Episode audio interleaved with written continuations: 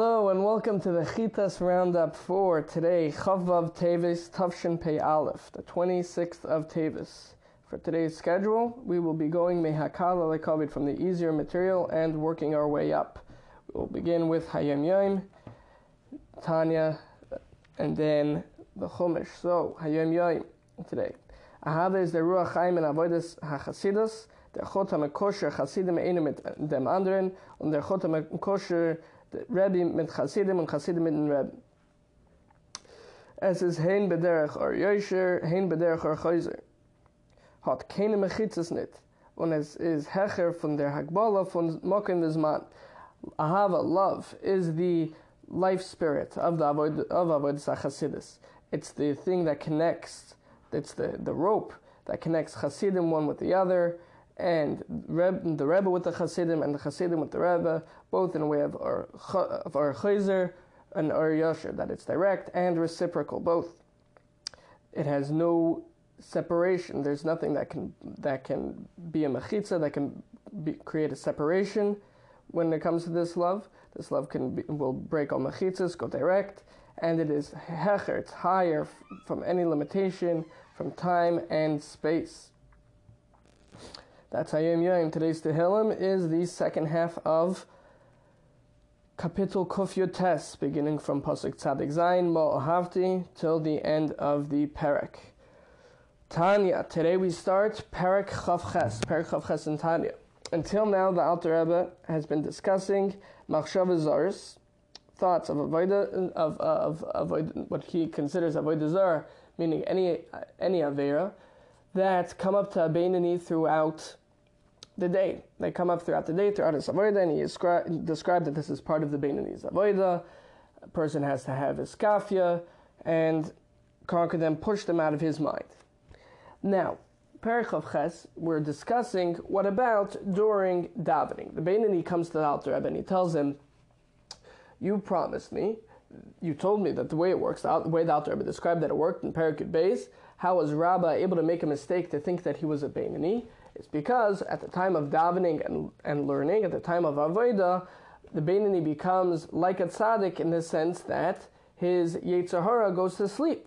Now this Beinani is coming to the Alter Rebbe and he's saying, in the time of my Avodah, I'm having Machshav Zaris, having thoughts of, of Eris. So how is, how is this possible? So if a person is having Machshav Zaris, there's technically two options. Either they could be a tzaddik. What does a tzaddik do with Machshav Zaris? They're not his own. A tzaddik doesn't have a have machshav zaros from himself. They're really there are other people's machshav zaros, and the tzaddik is supposed to be in what's involved in what's called halas hamides, that he's able to redirect the energy contained within them towards the service of Hashem.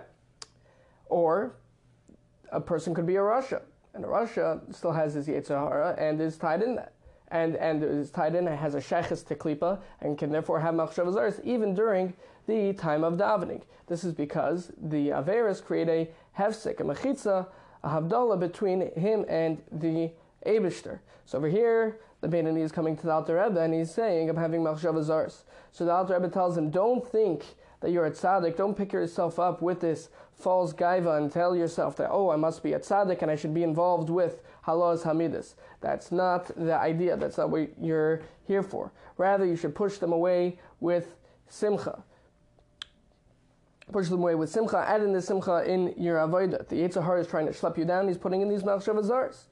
Keep in mind, this is like a full, full on, no holds barred wrestling match.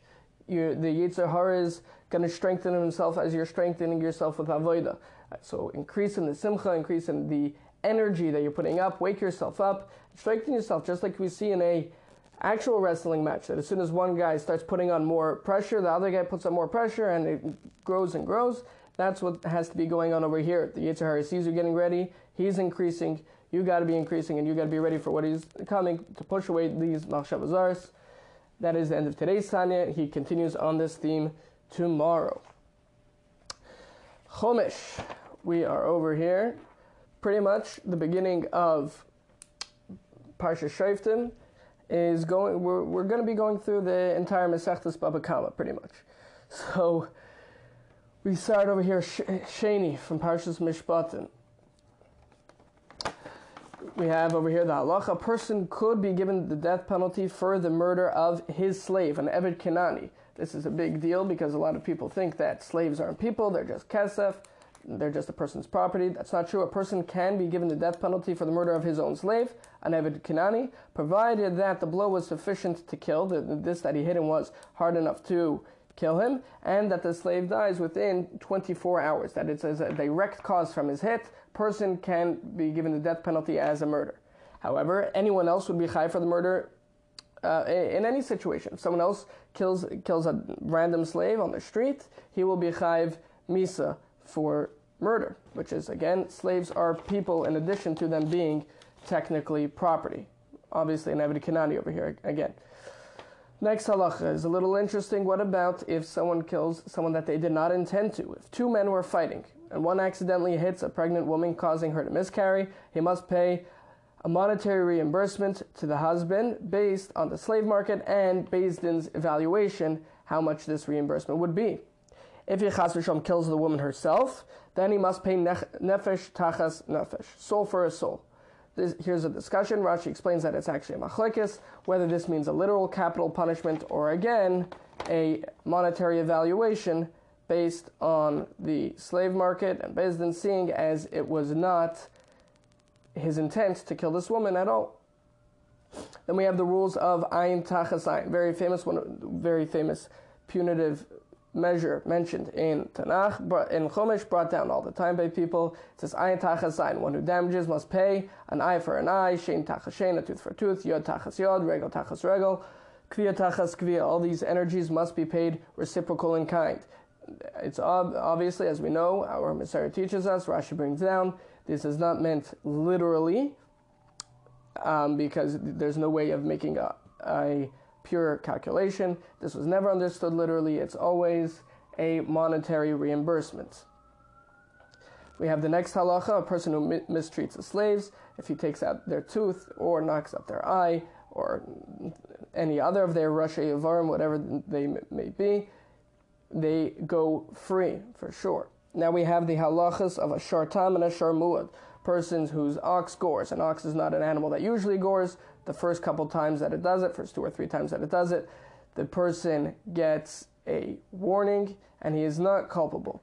The last time that it does it, the that that the ox were to gore, the person would be culpable and have to pay what we call kofer in order to save himself from the death penalty. At that point, he is considered negligent. Next, we have the halachas of a ganif. Ganif is someone who steals discreetly at night. At, at night, a robber more than a burglar. Or I'm not actually 100% sure on the definitions of these terms. A thief probably is the best. A ganif would pay dalid v'hei, what we call arba v'chamisha, if he shechted or sold an animal. He steals an animal, it's no longer in his possession. He must pay four or five times the animal's value as a knas, as a punishment. If it's not sold and he has it, then he merely pays what we call kafel, double the value of the animal. Now, if there's a burglary in action, a person is finds someone sees someone tunneling under his house into his house. If it's unclear, if it's if he's unable to see who the person is, he can kill the person and bears no responsibility because if someone's coming in, he is most likely armed. However, if you can see that this person is unarmed, he has no right to kill him, and that would be murder. And that concludes Chitas for today. Chavav Shvat. Come back here tomorrow for more. L'chaim and Mashiach now.